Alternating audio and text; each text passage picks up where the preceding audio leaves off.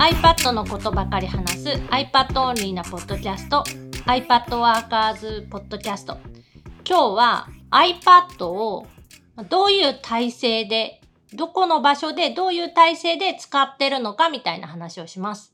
iPad Workers Podcast なんだったっけ？うん、なんか前回 iPad Workers って止めてなんか違和感があって戻した。で、えー、iPad をどんな体制で使っているかって物理的な体制のこと？そう、物理的に、まあ、iPad ってさ、今いろんなアクセサリーがあって、例えばまあスタンドに取り付けるとか、えっとマジックキーボードとかキーボードフォリオをつけて立ててる状態とか、そういうの一切なしで Apple Pencil と iPad だけで使ってるとか、まあ、いろんな使い方、その使う体勢みたいなのが変えれると思ってて。あ、人間の体の体勢じゃなくて、ハードウェアをどういうつなぎ方をしているかっていう体勢ってこと？両方かな？そのセットで成り立つものやん。ああ、そのキーボードをつないで膝の上で使っていますとか、普通に、その、いわゆるオフィスチェアに座って、なんかハッピーハッキングキーボードをつないで使っていますとか、なんか、そういう、そういう意味ね。で、どういう風に使っているか。普段、自分が使う時の話で言うと、基本はマジックキーボードをつけた状態で、iPad Pro じゅうにてんきゅう インチを持ち運んで家の中で使ってる。うん。で、えっと、ソファーに座って、で、かつ、その Apple Pencil を使う作業の時だけ iPad をそのキーボードからポコッと取り外して手に持ったりとか膝の上に乗せて書いたりして使ってる。っていうのが春菜の基本フォーマット。俺はじゅういちインチ、春菜さんからのお下がり iPad Pro とじゅういちインチお下がりマジックキーボードをつないでいる状態というのが基本で、ほとんどその状態で使っている。で、ごく稀に体勢を変えて本体だけ取り外してソファーに座って漫画を読むとかがあるって感じかな。もうゴリゴさんの場合、あれだよね。その仕事場には持って行ってないよね、iPad。なんかね、一瞬持って行ったりしようとしたことがあったんだけど、机が狭くなって邪魔で嫌なことの方が多くて、そのもう持って行かないと割り切って、まあいっかいとにかいで生活をしているんだけど、そのにかいの仕事部屋に iPad を持っていくことはほぼゼロ。逆にいっかいにいるときに iPad を使うというのが基本かな。まあ、今の今の話なんだけど、そういえば思い出したのが、Mac のモニターが壊れたので、サブディスプレイ的に iPad を使うんだったらありかもしれないって思ったけど。その MacBook Air を今使っていて、で、それに外付けモニターを接続して使ってるんだよね。で、その外付けのモニターがどうやら壊れてしまったようで、まあ、Mac の画面を表示できなくなってしまって、修理に出そうとして今使えない状態で、それだったらサイドカーとか、あとあの新しい オーエス 入れれば、そのどあそれ iPad が操作できるようになるのか。だからサイドカーとかで使ってみるのはありかもしれないと今思ったけど、基本的にはそのもうさ iPad の自分の iPad の用途というのがきゅうわりが娯楽のために使っている、いちわりが春菜さんと会議をするときに使っている。にわりぐらいあるかなっていう感じなので、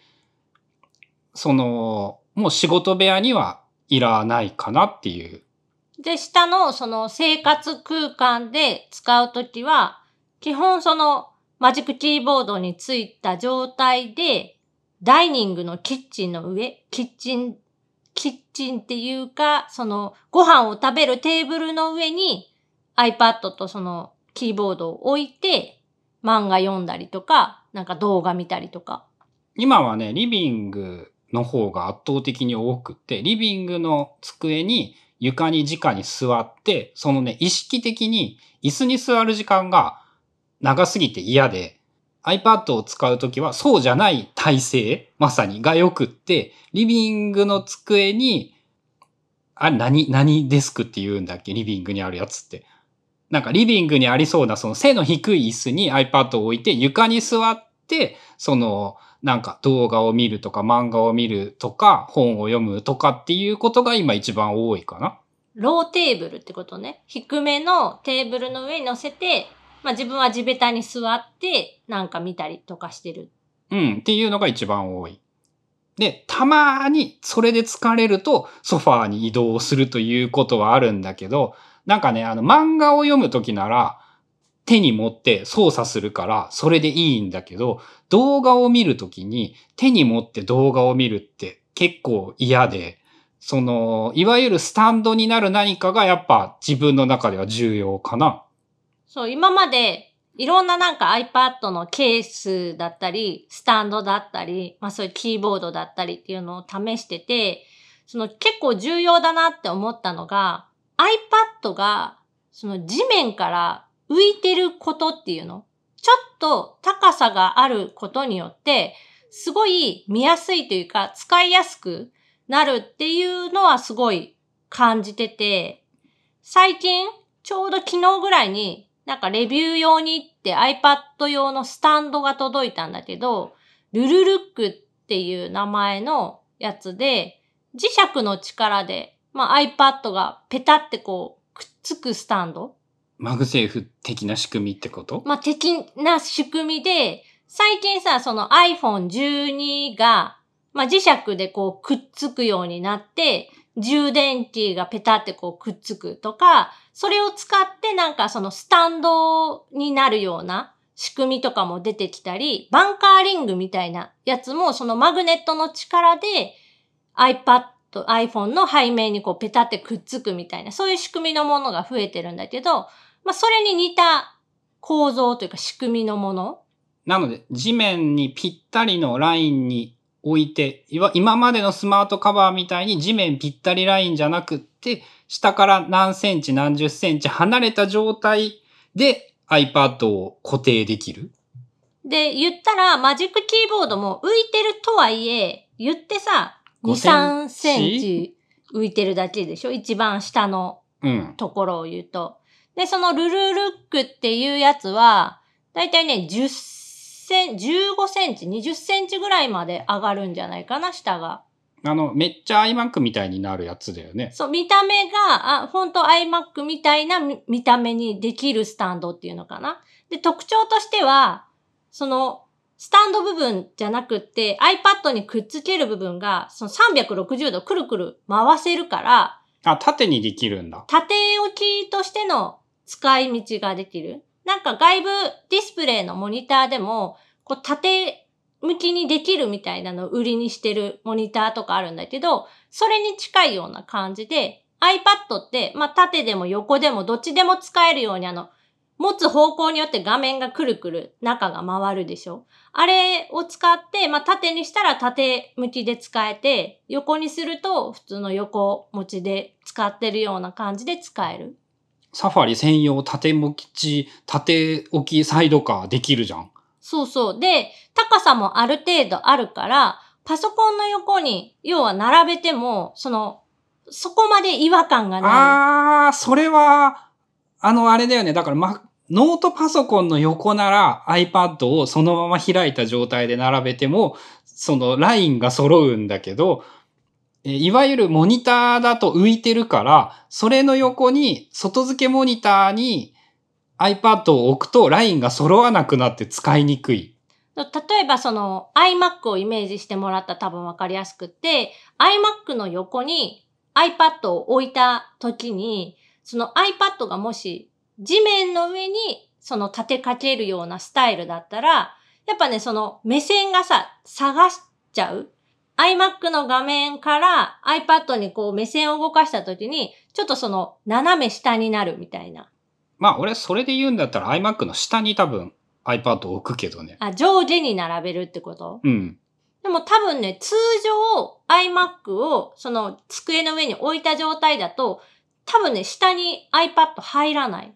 のかな？なんかそのパソコンスタンドみたいなもので足を上げてあげれば下にスペースできるけど。まあ下っていうか隙間っていうかその手前になるんかな、ちょっと。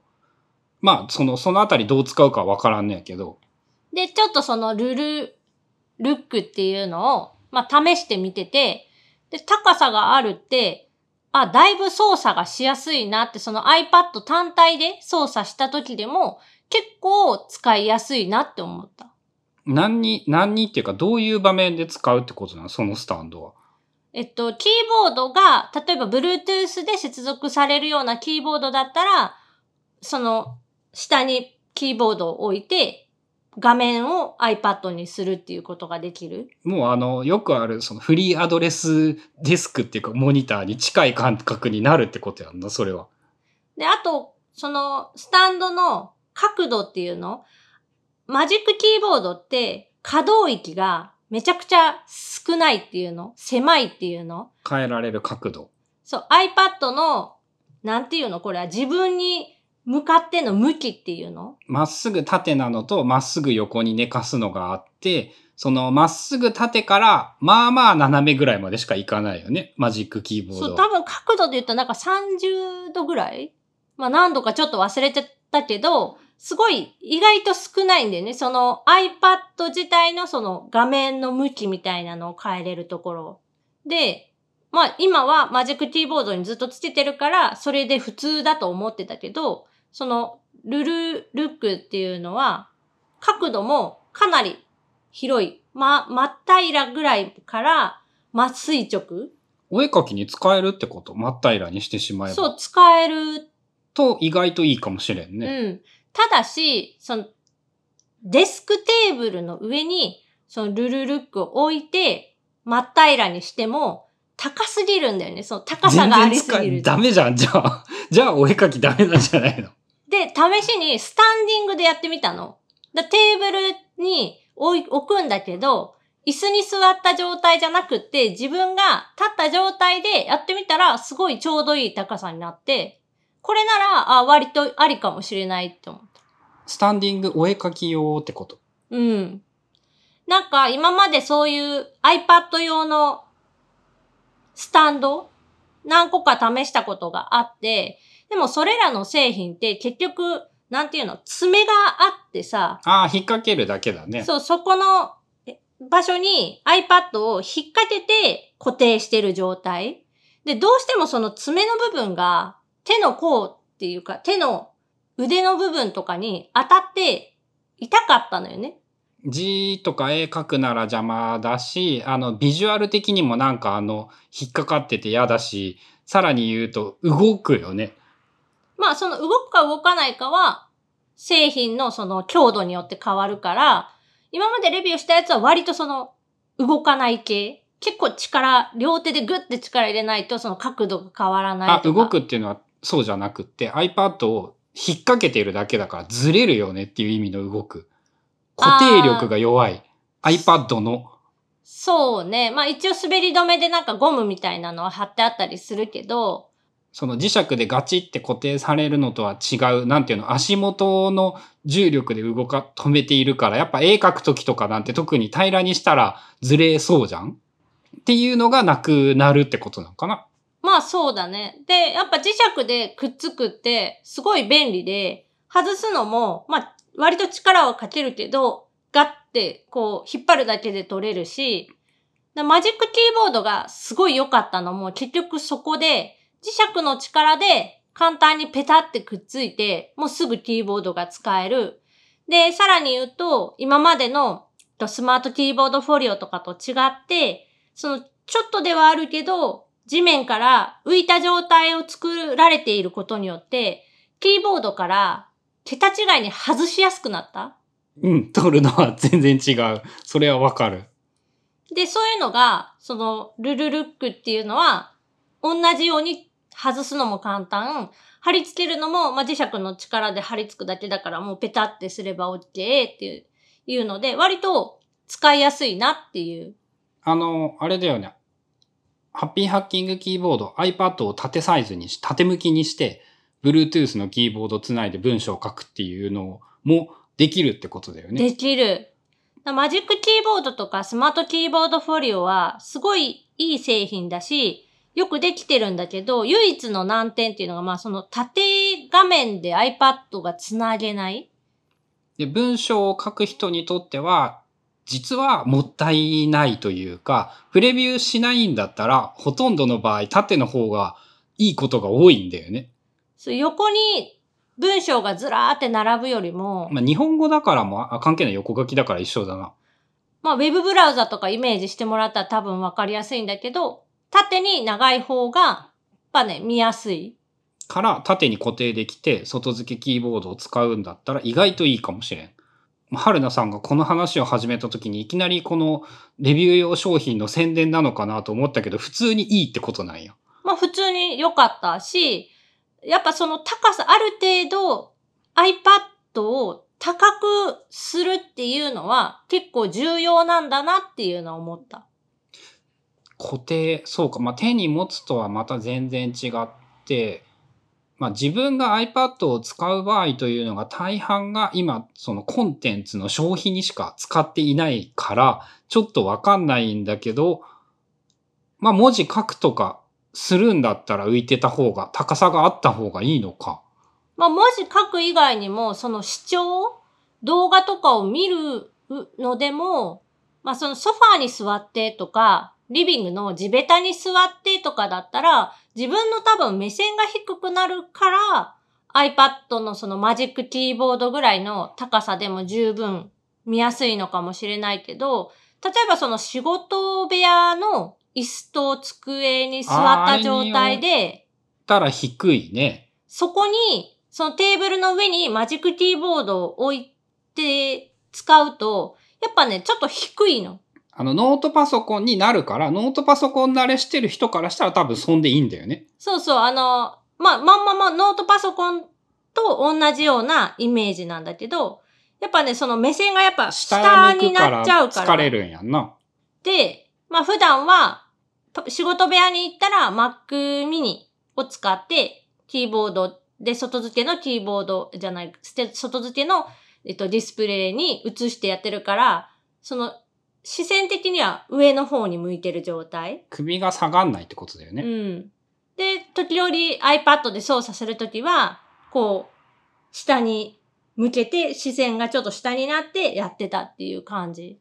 の視線が下がりにくくなる。だから、まあ、この、えっと、スタンドがっていうよりかは、iPad のその位置をちょっと高くしてあげればいいんじゃないかっていうのはちょっと思ってて、言ったらなんか、台みたいなので、じゅっセンチぐらい底上げすることができれば、割と使いやすくなるのかなっていう。まあ、それやると、マジックキーボードは使えん、使えんというか使いにくくなるよね。まあ、その、どうなんだろうね。じゅっセンチ高くなると、やっぱキーボードは打ちにくい。キーは多分すごい打ちにくくなると思う。から、次の オーエス のアップデートで、その Mac から直操作ができるようになった時にメリットがでかくなるんかな。ああ、キーボードが共有できるっていう意味で。そうそうそう。iPad を、もう、基本 Mac で iPad を使うっていう仕事中はっていうやり方にするんだったら、なんか、むしろマジックキーボードも買わんくっていいから、こう、まあ、コスパがいいというのはおかしいかもしれんけど、いいんじゃないっていう。じゃあ iPad 本体の高さだけをちょっと高くできるような、なんか仕組みを作ってっていうことか。うん。その、まあ、iPad でそもそも何をするのか、そのにこ同時に使う場合に文字入力なんてするんだったらパソコンでいいじゃんってなってしまうから、そこら辺をどうするかは難しいけど。まあまあね、iPad の方で文字入力をする必要があったりも結構してて。なんかあの、iPad で言ったらその Zoom ができるようになって、それをチャットとかも Mac からできたら結構便利かもしれんよね。あ、カメラとしてその iPad を使うってこと。カメラとマイクとスピーカーが iPad で、もう一個その春菜が使っている Mac mini とかは、まあその、その最中にはいらない、使わないのかどうなのか。で、チャットを打ちたいときは Mac から。直接できるから便利かもしれない。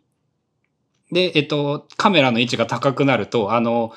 ノートパソコンの、あの、ビデオ会議問題のさ、煽り、煽り画面っていうの、下から煽った画面になると、あの、顔デカに見えるんだよね、確か。っていうのもちょっと解消される。まあ、そういう意味では次の iPadOS じゅうご が秋に入ったら、そうやって Mac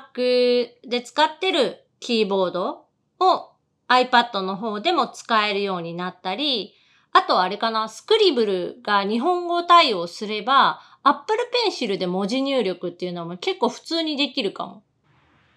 だから例えばズームしてて、まあ、カメラに映ってるからちょっとあれだけど、ズームのそのチャット欄に手書きでこう文字を書くとその文字が送れるみたいな。え、立ってて書きにくくない？いや、書きにくいと思う。書きにくいと思う。ダメなんじゃない？まあ、ただ、その、質のいいカメラとスピーカーっていう風に考えると、Mac から iPad が操作できるようになると、ビデオ系のこと、ビデオ会議をやりながらさ、もう一個モニターがないとさ、やっぱ、ながらで何かやるとかさ、カンペを見るとか、その資料を見るとかって不便だったりしたからさ、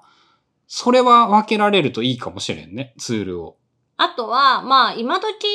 のパソコンだったらあれかもしれないけど、マシンスペック的な話で、そのズームの会議で複数人のカメラたくさん表示してとかってすると、やっぱね、まだその、